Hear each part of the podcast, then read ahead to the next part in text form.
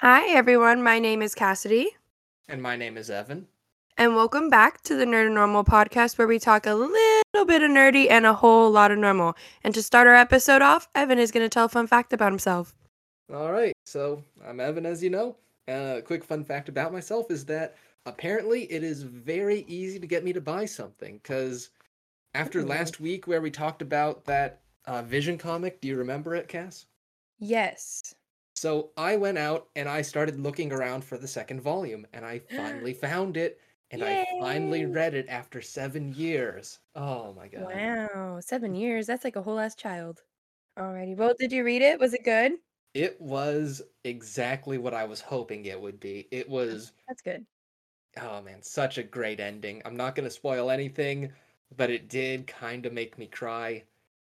After reading it, it is it's very wordy, but in a good sense if you understand if that sort of tracks, you know? So it's like you. Exactly, exactly. It's literally written for me. We Oh. love that, Evan. But hey, that's Evan's week cuz that's pretty much the main thing to note lately.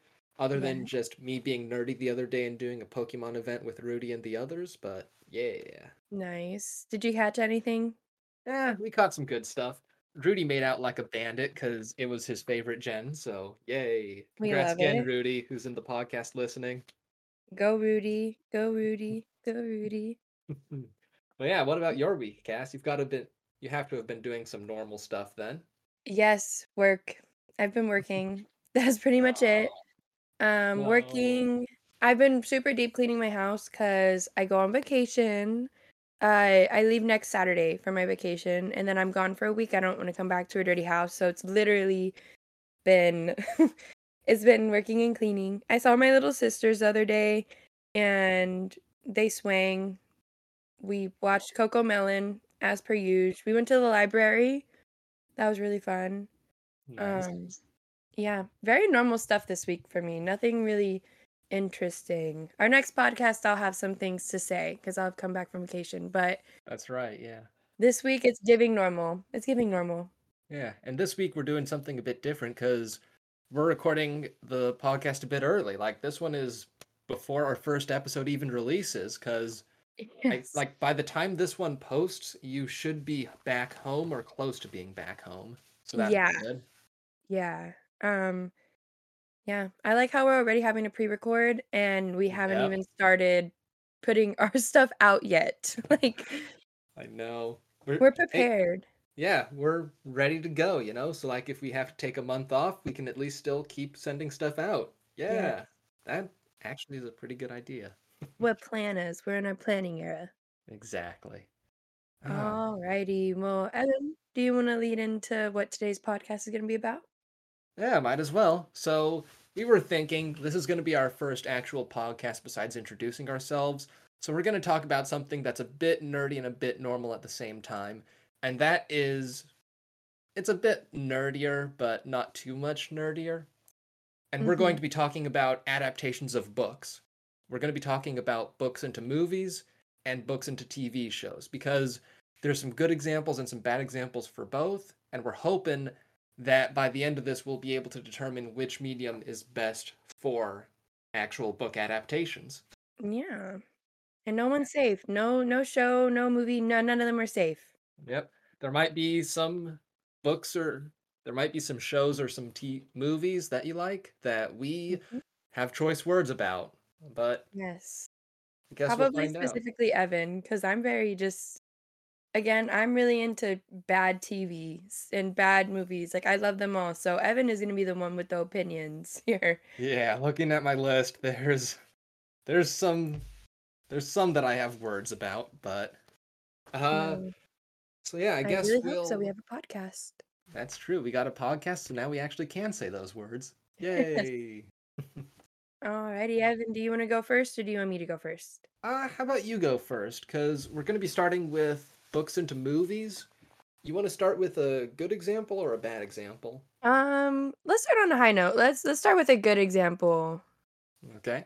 And we're doing good movies, right? Good movies. Good movies. Yeah. Good movies. Okay, so I am a reader. However, I kind of leave comics off the table just because I don't really go to a comic book store or anything like that.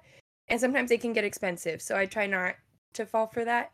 But this movie is a comic book and I feel like a lot of people have seen this movie and it's reviewed as one of one of the best comic to movie adaptations ever. So I thought I had to mention it. Um the movie is Scott Pilgrim versus the World. Okay. Classic. Like uh, really, it's just a classic. I rewatched it the other day and I kind of realized like this movie like that movie would not have been made today. I feel like just because of the knives storyline. But for those of you who don't know what Scott Pilgrim versus the World is, it's about this guy named Scott Pilgrim and he ends up falling in love with this little girl named well not little girl she's very much a woman um he falls in love with this girl named ramona flowers and he wants to date her and in order to date her he has to defeat her seven evil exes right a seven right It's seven.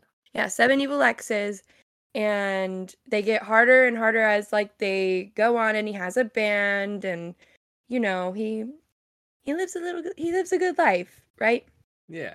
um the main character is played by uh Michael Cera scott pilgrim is played by Michael Cera and i love Michael Cera i love his cadence i love his awkwardness. He just plays the awkward skinny white boy perfectly and i feel like the casting of everybody is just really perfect if you haven't seen the movie you should last time i checked it was on netflix if you guys want to know a little bit more of what i'm talking about but yeah evan you can you can bring in your opinions here if you'd like to i'll allow it All right. Yeah. So, uh, unpopular opinion. I love this movie. That's actually not an unpopular opinion. I'm just joking. love a it. bit. But it is. It is my favorite Edgar Wright movie. It is like oh, wow. I love Edgar Wright a lot. I mean, he made Hot Fuzz, he made Shaun of the Dead, he made The World's End. Mm. He made I the best parts of the original Ant-Man. He is oh i didn't know such a that Oh yeah, yeah. So pretty much uh Edgar Wright was going to write and direct Ant-Man, but then he was fired cuz uh reasons. I can't remember specifically, but I think he disagreed with what Marvel wanted him to do. Oh no They still kept some of his stuff, like the Luis when he goes into the, you know, there's the drum beats and then he goes into that over embellished story. Like Sure, that yeah. was classic Edgar Wright right there.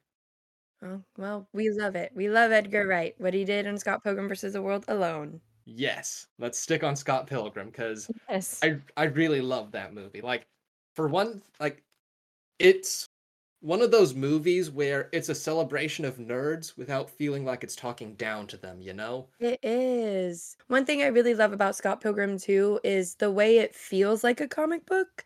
Like Marvel movies obviously stem from comic books, but they don't feel like comic book movies. They feel like movies. And that makes sense because it's a different universe and everything, but it doesn't feel like a comic book. Scott Pilgrim when you watch it, it feels like a comic book. The way the transitions from one scene to another are from the comic book writing like uh when knives knocks on the door and it says knock knock knock it feels like a comic book just Yep. every the the fight scenes are filmed like a comic book it's just it's beautiful i love to see it. it, is. It is so well made. I have read the comic books actually, or the graphic novels as they are.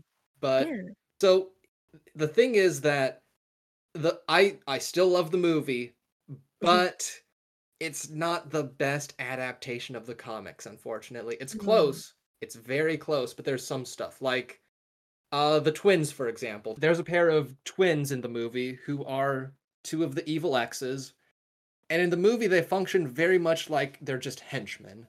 They're just serving the main bad guy, the final evil ex. But in the actual graphic novels, they got whole personalities to themselves. Like they're actually more unique characters with some writing and like I get why they had to cut that cuz you can't the movie's already 2 hours long, so there's yeah you know something has to give when you're adapting like six full-length graphic novels into one 2-hour Yeah. movie. yeah that's what i was gonna say is you kind of have to give them a little leeway because you have all these hours invested into comic books versus you have a two hour already a long movie a two hour allotment so sometimes you have to dumb things down a little bit I have had this conversation with one of my friends who loves the graphic novels and is a bit mixed on the movie. Uh, the argument that I heard was that it should have been two movies, which I agree with. Mm. If it were two movies, I would have loved that. But Yeah. also, I don't think we would have gotten two movies because this movie No. it failed at the box office. It failed pretty badly. Yeah, but somehow it became a cult classic. I know, with good reason. Interesting. Yeah. Uh moving on a little bit. So my example for a good movie from a book, uh kind of interestingly from what I've heard is a bad book, uh Oh. is The Martian.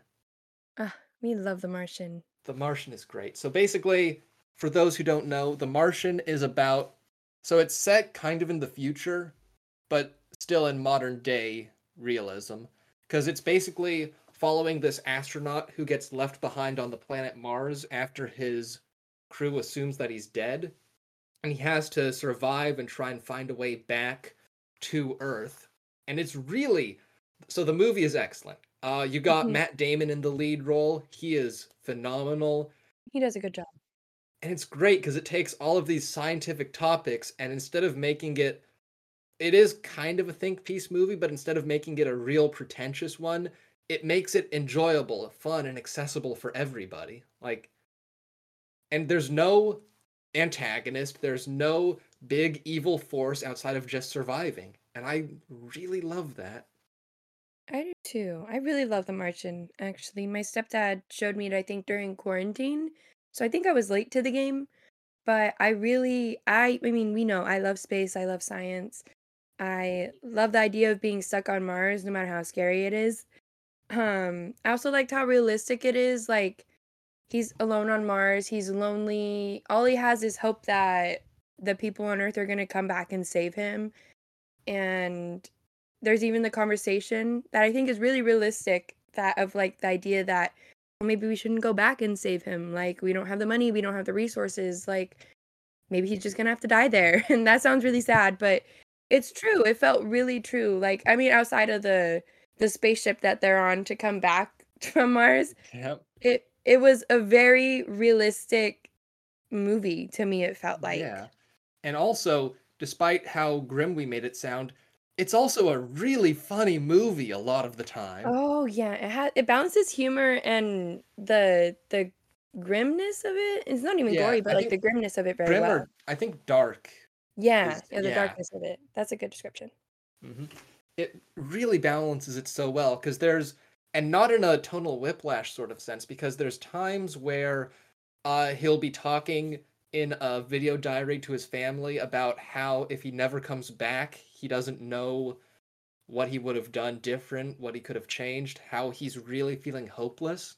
And then you've got times where he's joking about using his own shit to, you know, fertilize food and Oh. crops. And then just the ah, and his interactions with the people back on Earth. And also, that's the other thing. It's not I really like how the movie isn't just limited to him. It focuses on the people trying to get him back. And it's like how they on Earth are the ones to realize that he's still up there. Yes. I I don't know. There's something about that movie. It's a hard watch for me just because like the idea of that is so scary. hmm And I mean, we we all know NASA's thinking about trying to go to Mars at some point. It's always it's always been a thing that's been around. So The Martian is always kind of scary to me because like, oh my God, like that could be that could be reality for us. And that's really scary and space is scary. But Exactly. I just I really feel like the the movie could not have been done without uh Matt Damon. He just he was perfect in The Martian. The whole scene where he was like, you know, if I never have to eat a potato again for the rest of my life, I'll be fine. And he can't handle potatoes or ketchup or anything anymore because it's the only thing that he has available.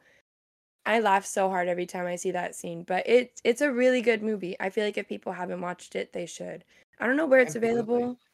I think it's Um, on Amazon. I okay. I'm not a hundred percent though. Yeah. Yeah. Um, and I don't know how it is to the book. I've never read the book. Yeah. So if you've read the book, you can put some insight on that. I haven't read the book, but I do have family members who have read the book.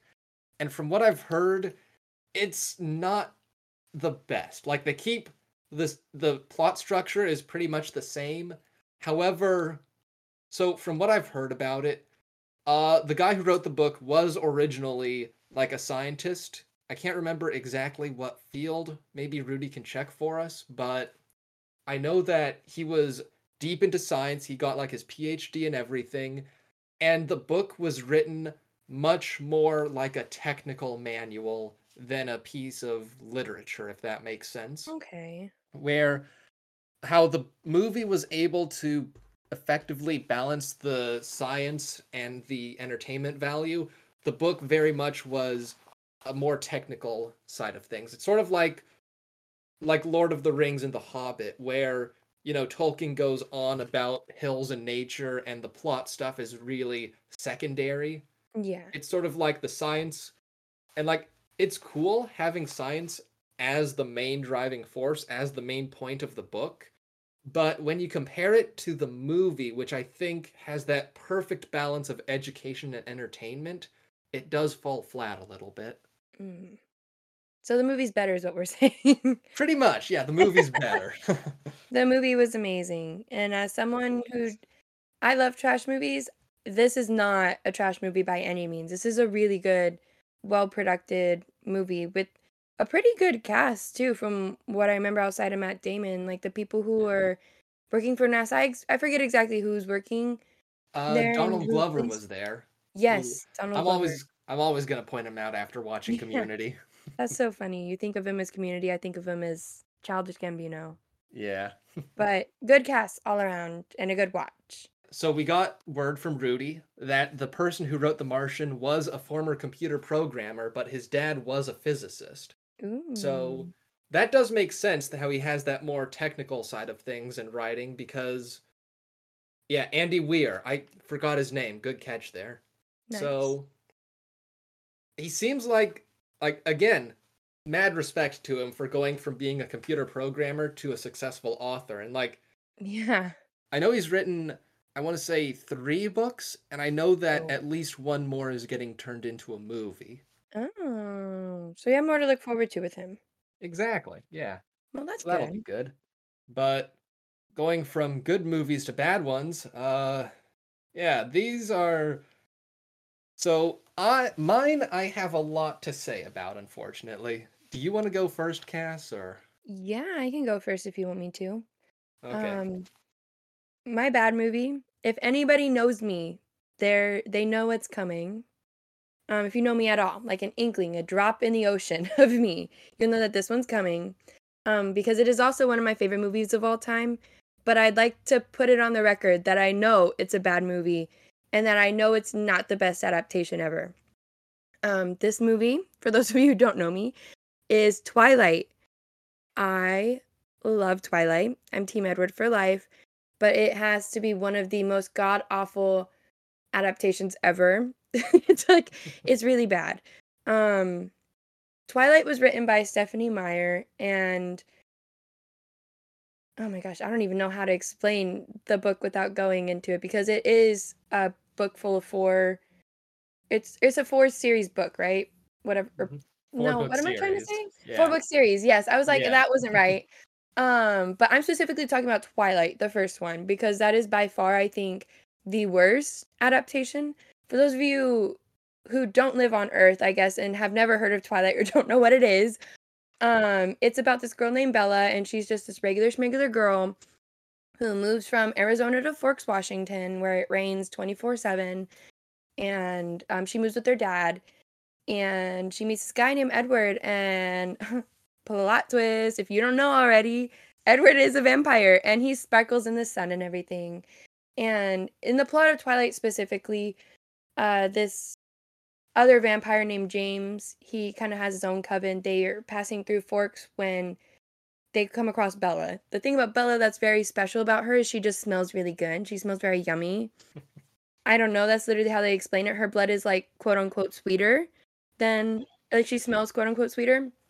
So James wants to eat her.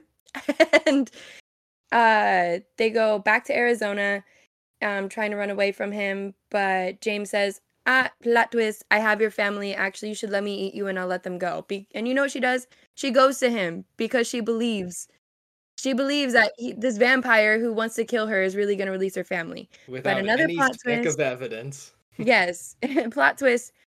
She, he doesn't have her family. Edward comes. They ex-nay uh, James, and then they move on to New Moon, right? To the next book. Yeah. And to the next book. But we're sticking with Twilight. yeah. Now, Twilight, I think the problem of it is, is I feel like Edward is played so perfectly. I know that sounds so bad because he is notoriously like Robert Pattinson, who plays Edward, is falling flat in Twilight. But if you read the books, Edward does have a stick up his ass.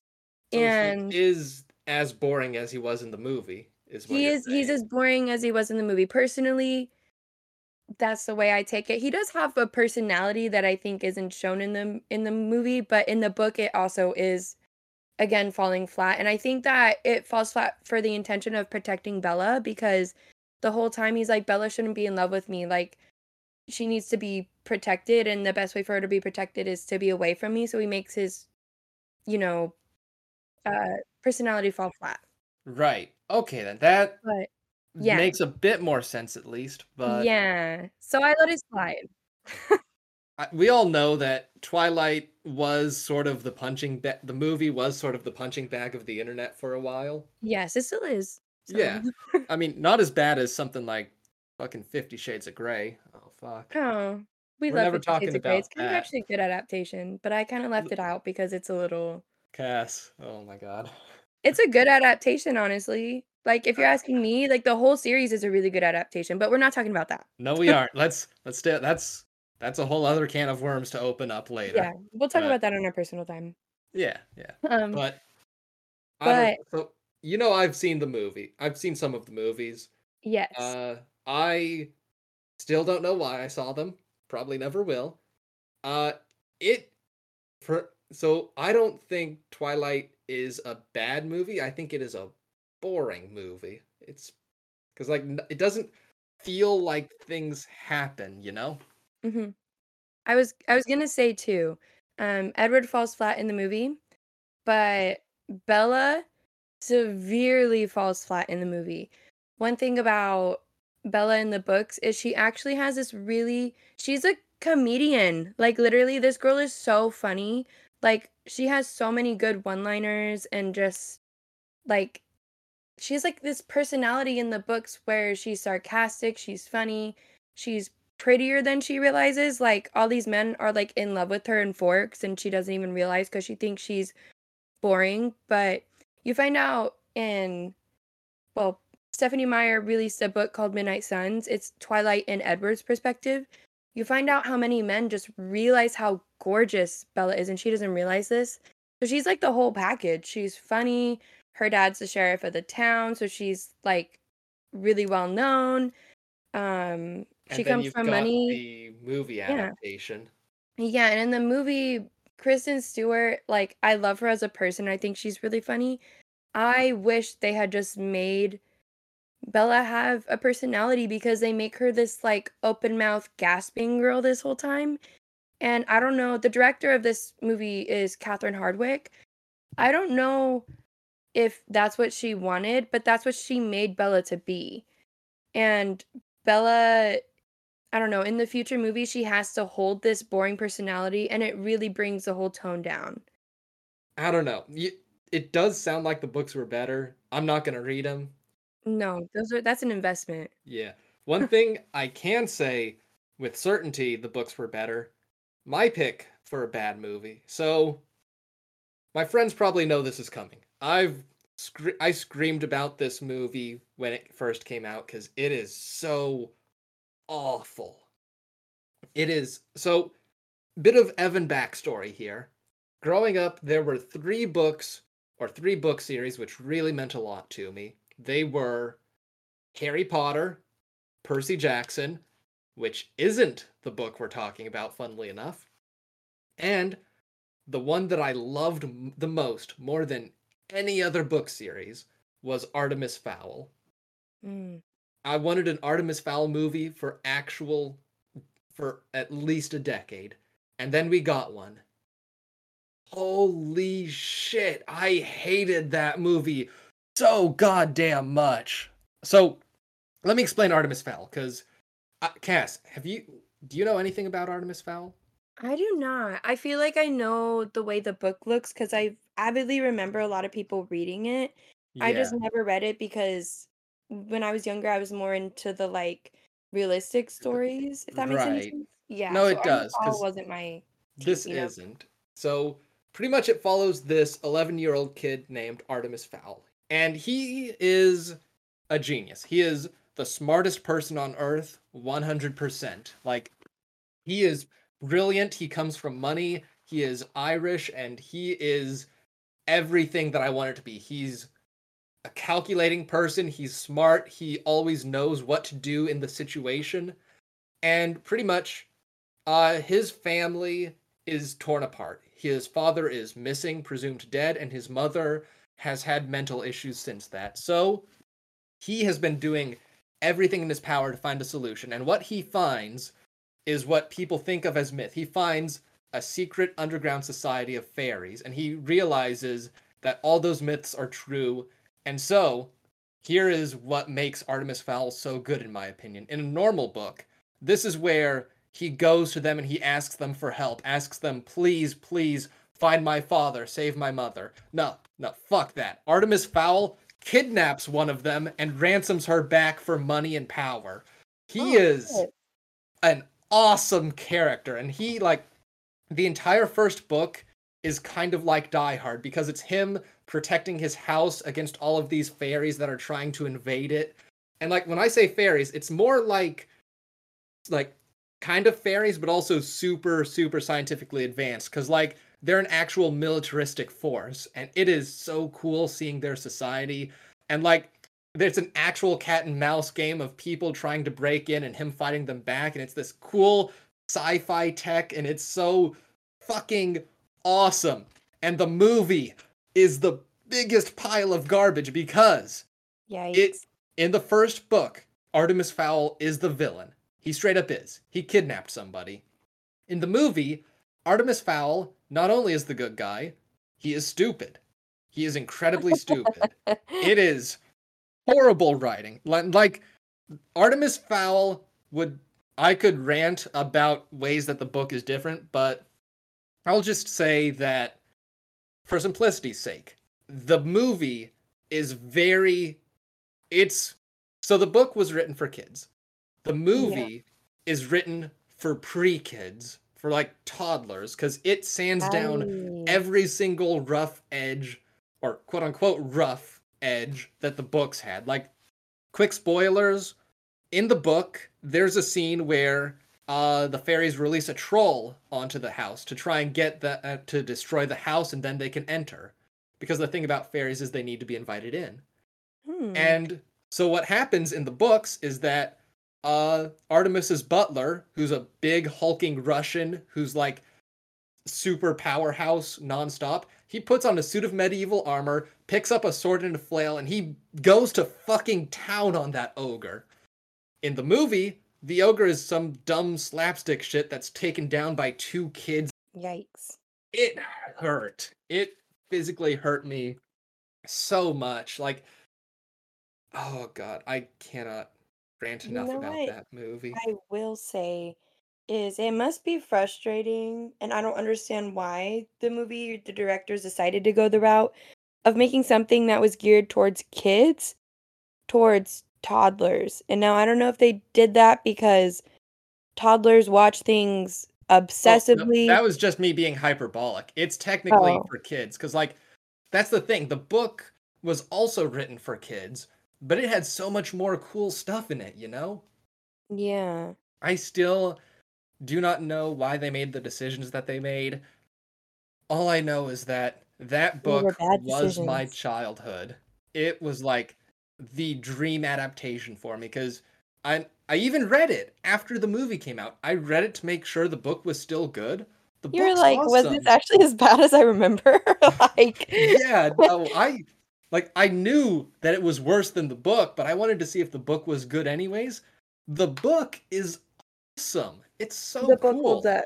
It, the book holds up even as an adult, I think. Wow. I like it's not high literature, it's not the best piece of Yeah. writing that you will read, but it is supremely entertaining. And like while it is written for kids, it's not a kid's book, if that makes sense.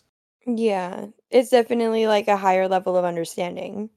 Yeah, and it Kids vocabulary with adult subjects almost. Yeah, and like it treats the audience with respect. Like, again, Artemis is not the villain of the movie. He is the villain of the book. It's like why they could have portrayed uh, like kids can understand complex characters like that. I did as a kid.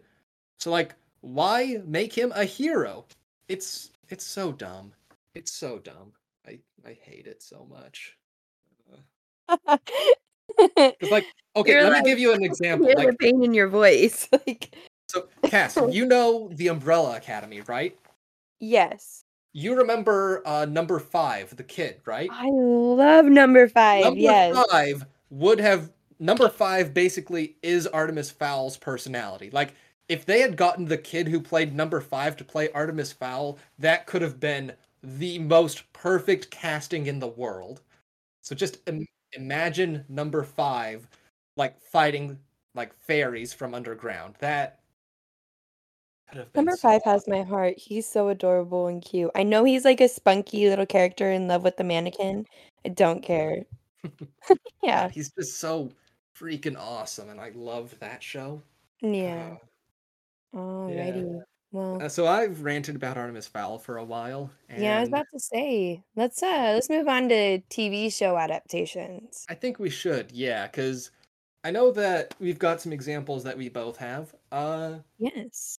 so do we want to talk about good TV first or bad TV? Because Let's do good TV just to keep it synonymous. We did good TV first.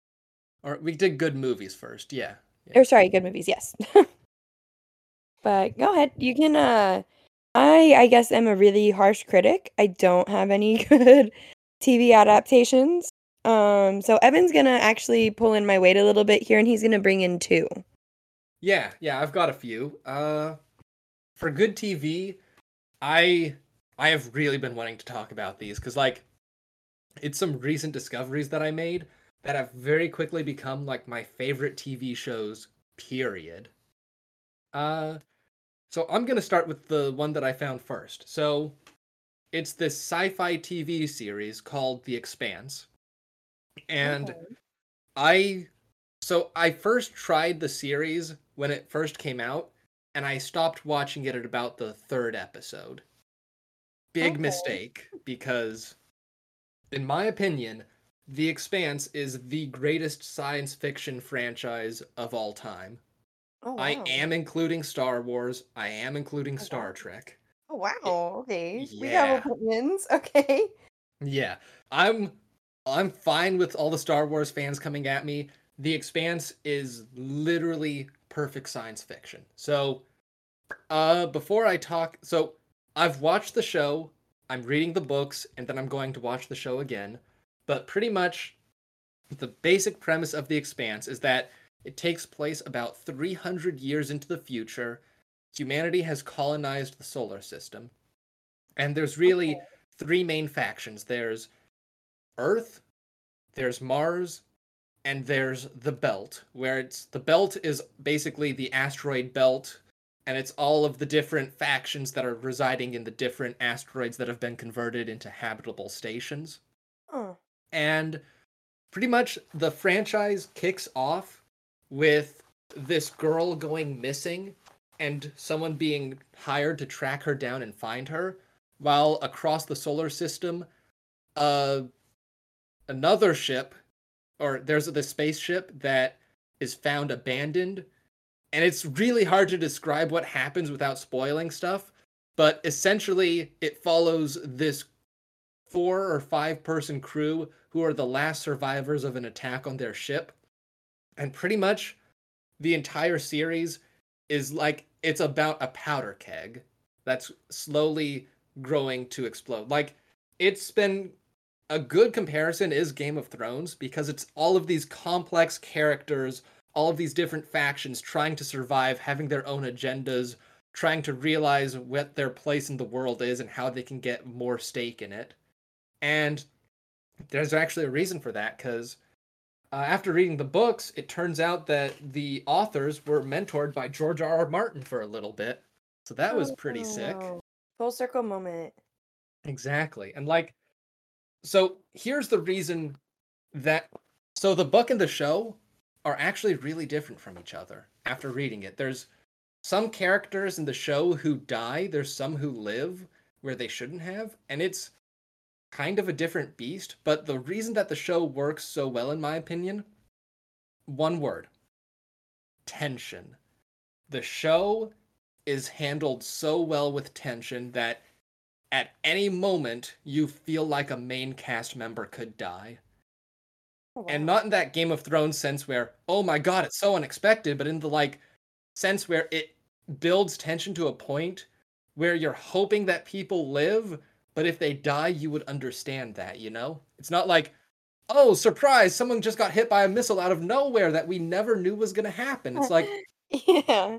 it is that slow building of tension and it's also escalation because like i said the series starts with hunting down a missing girl but like at the end of the series i am i'm not going to say where it is because it's a massive spoiler but they greatly expand the scope of everything going on and Mm. like the main cast is amazing i don't want to say who they are because they do change from time to time but yeah. it is oh it's so, just so great it is you made that sound really good. I kind of want to watch it myself now.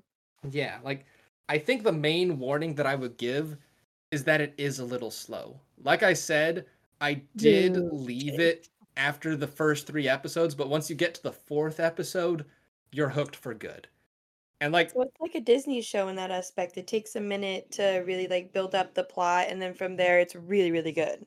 Kind of, yeah. Because also, like, I went back to those first three episodes after finishing the series, and I am hooked because that's the other thing the show does so well. Throwaway lines, brief mentions early in the first episode and the first season come back in major, major ways further down the line. Pretty much everything has importance and everything clicks, you know? Yeah, everything leads back to each other, basically. Yeah. Uh, the one exception to that is that, and this is because the show had to get canceled before it completed all of the books. Oh, boo. There's a storyline in season six which does go nowhere and is the one dangling thread. But again, being vague, the creators have hinted that the show could reasonably come back in 10 years intent. no, and and after reading the book, it makes sense. It makes Hmm. sense because, and if it does, I think it could be the greatest TV show I've ever seen. I genuinely do. Even over Firefly. Yes. Oh wow. Right now, I even put it over Firefly. That's how much I love Oh. this thing. Oh damn. Yeah, it is just so excellent. I've ranted about it for way too long, haven't Yeah, I? I was about to say. we can we Uh. can move on to your to your to my option that I'm putting in your hands. Okay. okay. Cass's option that she's putting in my hands. Uh, another show I'm pretty sure she hasn't heard of. Uh, Okay. Okay, so very different beast. This one is much more realistic. Uh, I discovered it randomly with my family about three months ago now. Uh, it's on Apple TV, and it's called Mm. Slow Horses. no, I haven't heard of it. it's kind of a spy show, but kind of not, because the basic premise is that it follows. So it's British, and it follows this group of MI5 rejects who, in one way or another, they have supremely messed up, be it leaving a classified document on the bus or accidentally ruining a training exercise that, if it were real, could have killed about like 200 people. Like, these are people who they've really fucked up one way or another. And they're basically, it's kind of hard to explain. They're not, it's about how they're always forced back into action in some way. Like, each season follows one of the books, and I think the first season is great because it actually the main villains. I don't think this is a spoiler. The main villains are white nationalists. It's people who they kidnap this uh, Arabic kid and they threaten to cut his head off. Hey. And they live stream it and everything. And it is they are fucking intimidating. They are genuinely terrifying. And that's, That the other thing. Terrifying. Jesus Christ. Yeah. Like that's the other thing. This is another show where it's really tense. Like there's a lot of situa like the situations evolve constantly to the point where you think you know where it's going to go and then it throws a reasonable curveball at you. The main cast they are all screw ups and the show doesn't shy away from that. It's not like oh they're all screw ups but they're good in these situations. No, they they mess up a lot of the time Yeah. and it's it's also really incredibly funny but like the main guy uh it's this person called jackson lamb and he's played by gary oldman okay. and he is fat rude crass an asshole a dick hates everybody and is genuinely one of the most unlikable people in existence So he's like And I love- Grinch. yeah he is basically the grinch on grinch steroids i guess I love that. and I love him so much because he is like, it's one of those shows where it has quippy dialogue without being like Marvel quippy, you know? It's like, it's so fun. It's it's fun and it is terrifying. Again, I want to clarify that. Like again, those white nationalists, for one thing, that's a Those fucking white nationalists. It's a fucking it. real threat, you know? Like, shit. Yeah.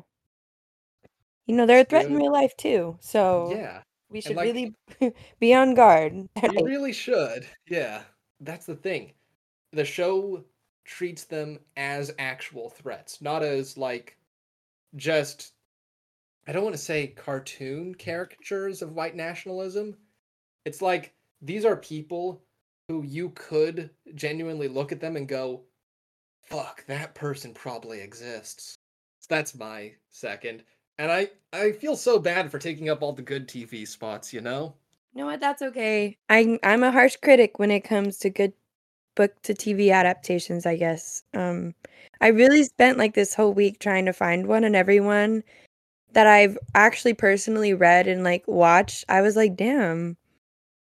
Being like realistic, these were all kind of bad. Like I don't really know. Like there's episodes of good ones or like they're really true to the book, but then they keep going and they just don't stop. Which leads me into bad TV shows and one that is actually one that I have personally read. Um it's kind of funny cuz the bad movie and the bad TV show are almost basically the same premise. But um my bad TV show that I picked is The Vampire Diaries to talk about today. Um, and I know that that's going to be a shock to a lot of people, or people at least who have watched The Vampire Diaries, Um, because the show really does have a, a cult classic following, and it's one that a lot of people, especially like women of my generation, we rewatch like once a year. I still do that, even though I think it's a really bad adaptation.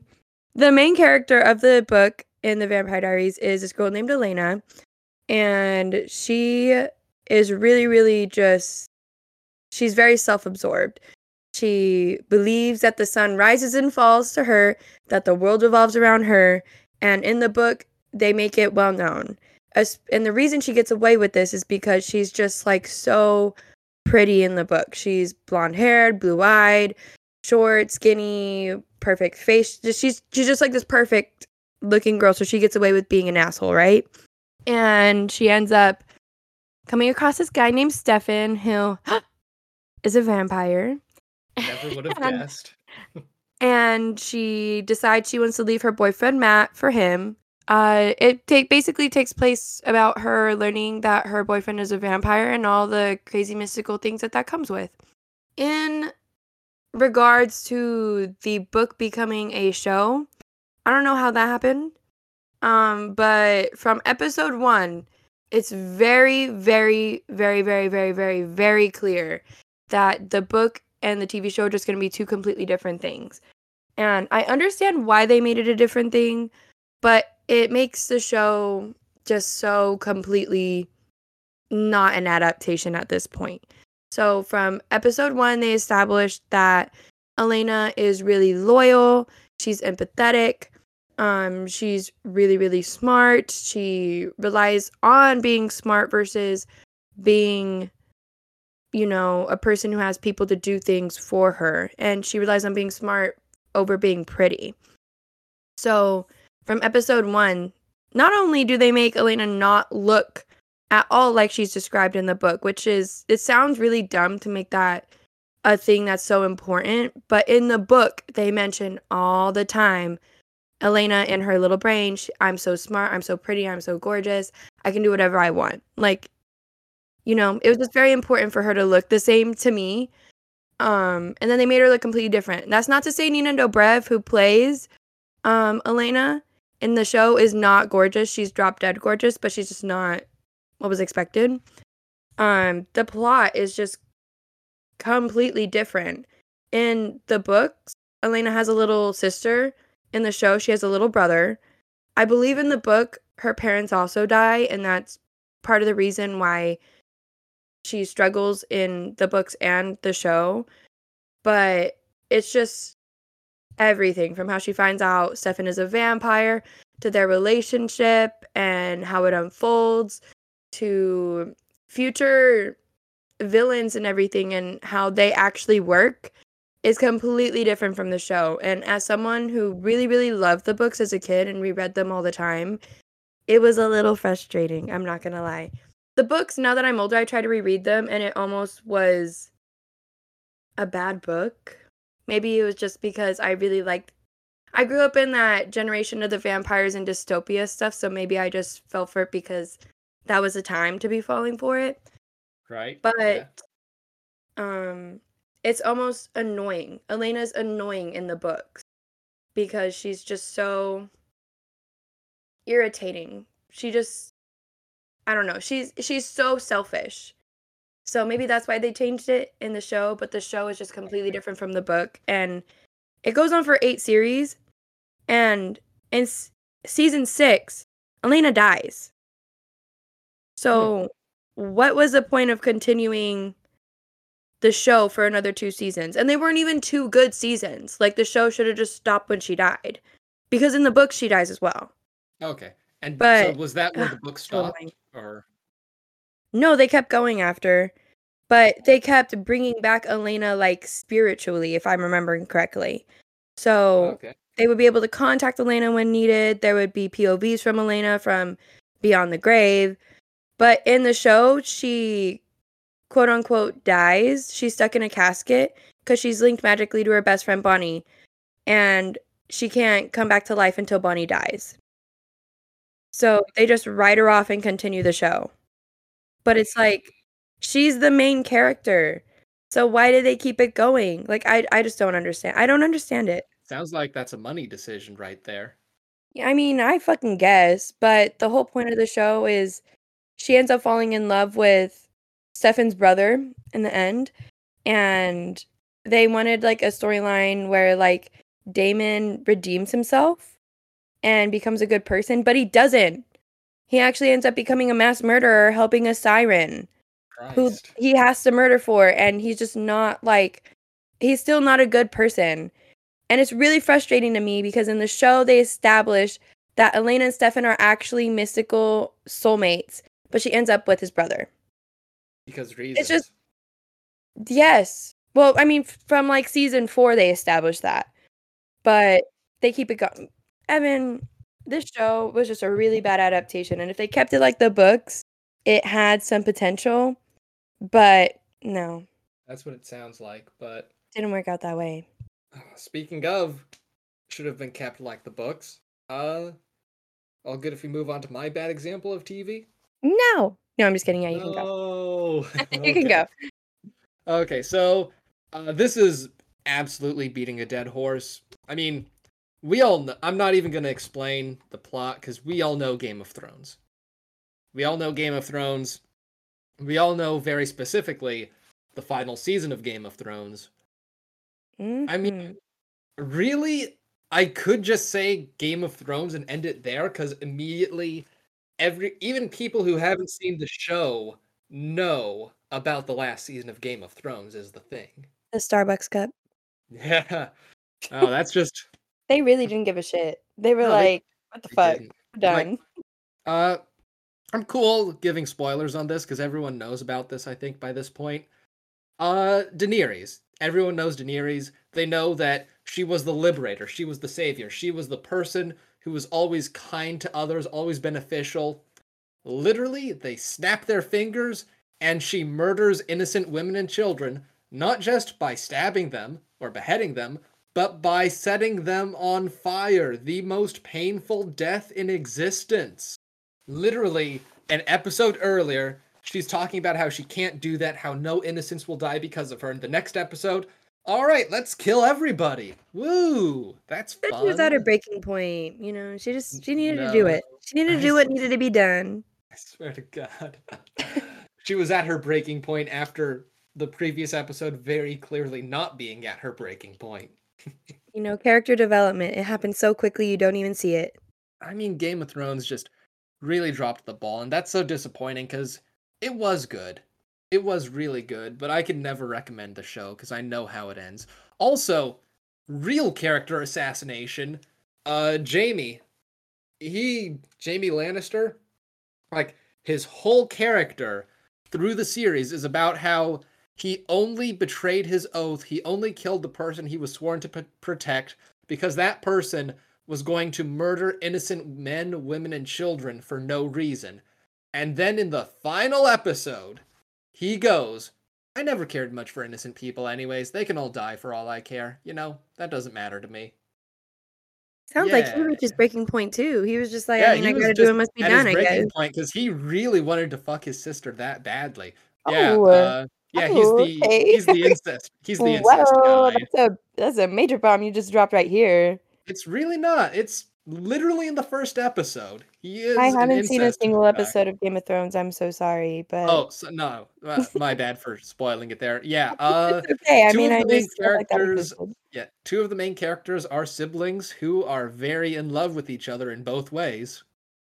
They said siblings by wait, what is it? Siblings by blood, lovers by choice. Yeah. What the fuck? Oh god. Like it and like see that's the thing, the fact that they were able to make him sympath that character who also mind you uh pushed a kid out of a building and paralyzed him. They were able to make him sympathetic and he worked so well and he was actually my favorite character for a while. And then they just destroy all of that character development cuz got to wrap up the show. You know, well, our, us directors, we've got to get to our Star Wars project. Oh shoot, our Star Wars project got canceled because we wrapped up the show in a horrible way that everyone hated. That you know what? So funny. We were talking about Twilight earlier. That's exactly what Stephenie Meyer did with the last book in Breaking Dawn. Oh no. So the book literally was just like so trash. We can get into this another time, but it's funny to see how that keeps happening still. Like you figure people would have learned by now not to do that, but it keeps happening and it makes fans just really like not want to invest further in these shows and these movies, which is really sad because Game of Thrones really had the hype. Like I truly believe if the last season was really good, I probably would have watched it by now. Um, but I just I know it ends like crap, so why am I gonna want to watch it, you know? Silver Lining, uh, I was still skeptical about the spin-off that they released, House of the Dragon. That one's actually good. That one's good. Yeah. Like all it took was just having like creators and actors who care about the source material, you know? Again, foreign thought. Whoever would have guessed that that is what makes a show good or not? Who knew? You know what I found really funny about the House of Dragon is how many people hated just absolutely shit on the ending of Game of Thrones, which I mean if that many people are hating on it, I haven't seen it, it must be well deserved. But it's so funny just how quickly everybody stormed to watch the House of Dragon knowing Yeah. that clearly the ending was just not that good. They were like, "You know what? We'll give we'll give this bitch one more chance." Like it's really funny to me to have seen that as somebody who's from the outside. No, I I get it because from the inside, I was in a similar situation. Like I was at first going, "Eh, it won't be good," but then I realized, wait a second, this is actually good. Shit, I like this. Oh no, I'm back again. Yeah. It's like knowing Hopefully where history doesn't repeat itself. Yeah, it's like the I think here's the main thing. Here's what's separating it because it is a prequel that's set like hundreds of years earlier. So it's like the ending of this doesn't technically have to be the ending of Game of Thrones. It's like we can pretend this is its own separate thing Yeah. because also what House of the Dragon does that's so good is that it doesn't shoot you in the face with fan service. It's not like, oh look, here's all of the legacy characters' ancestors. Look at all of them. Because they can't do that. Yeah, no, they can do that. They can do their ancestors. Oh. Like That's true. they can mention the Stark family 5,000 times a second, but they don't. They care about telling a story rather than just, all right, people are just here for the fan service. Give them that, and who the fuck cares? You know, the only thing I know about Game of Thrones is Jon Snow. Apparently, he's a big deal. I don't really know. Mhm. And the little blue motherfuckers. You know who I'm talking about? The Oh, yeah, walkers or White, Wa- something. White Walkers, yeah. That's, Yeah. They, they really dropped the ball there. They have Yeah, no resolution to their story. There's They were just like No, they're in another world. it's not like no it's not even that like it's not hyperbole it's just that they straight up drop the storyline they don't give it any conclusion any payoff any anything it just vanishes pretty much Maybe the dragons went and set them on fire. i guess that's what i'm gonna have to tell myself Sounds They like a common theme of the day. yeah just setting things on fire. Woo woo. exactly fire yeah so much fun Fire's so scary. it is yeah The other day I thought my house was on fire. oh shit really I really did. It was a paper like that had dropped on the floor, but it made the perfect like sizzling sound.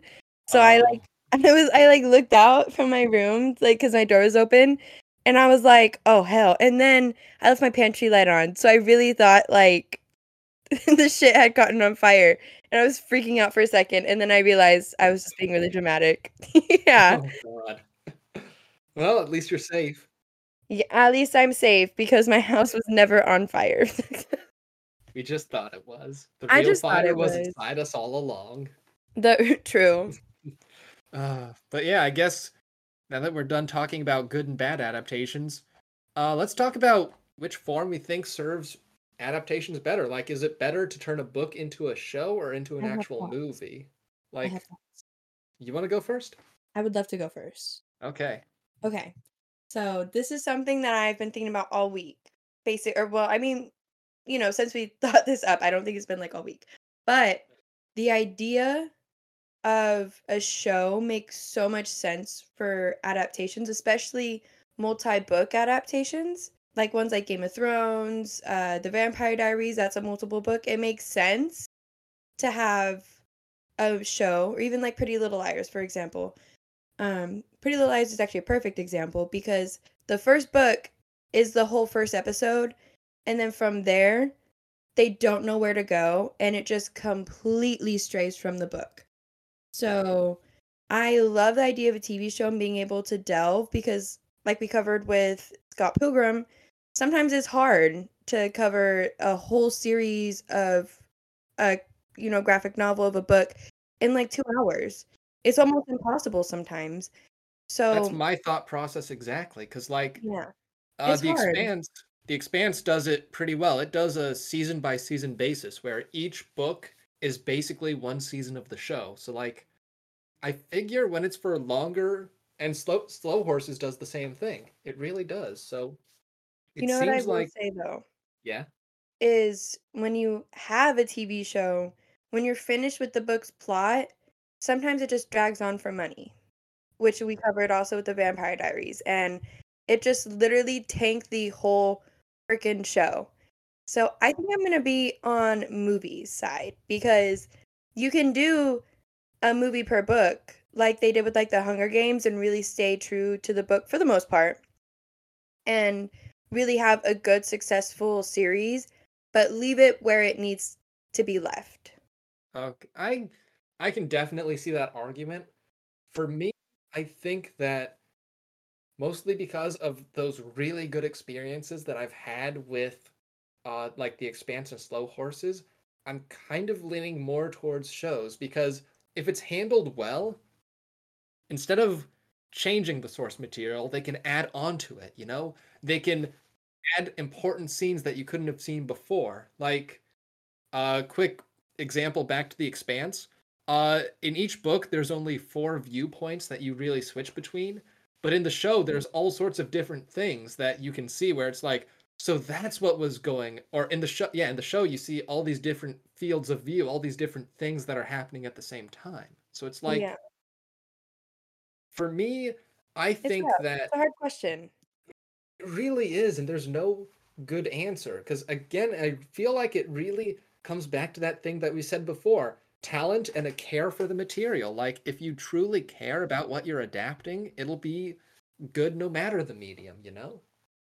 I will say, I think Marvel does a really good job in deciding what needs to be TV shows and what needs to be movies because truly as like a WandaVision enthusiast, I could not imagine doing WandaVision as a movie you just there's too much stuff to cover and not enough time. I I don't think that could have been a movie.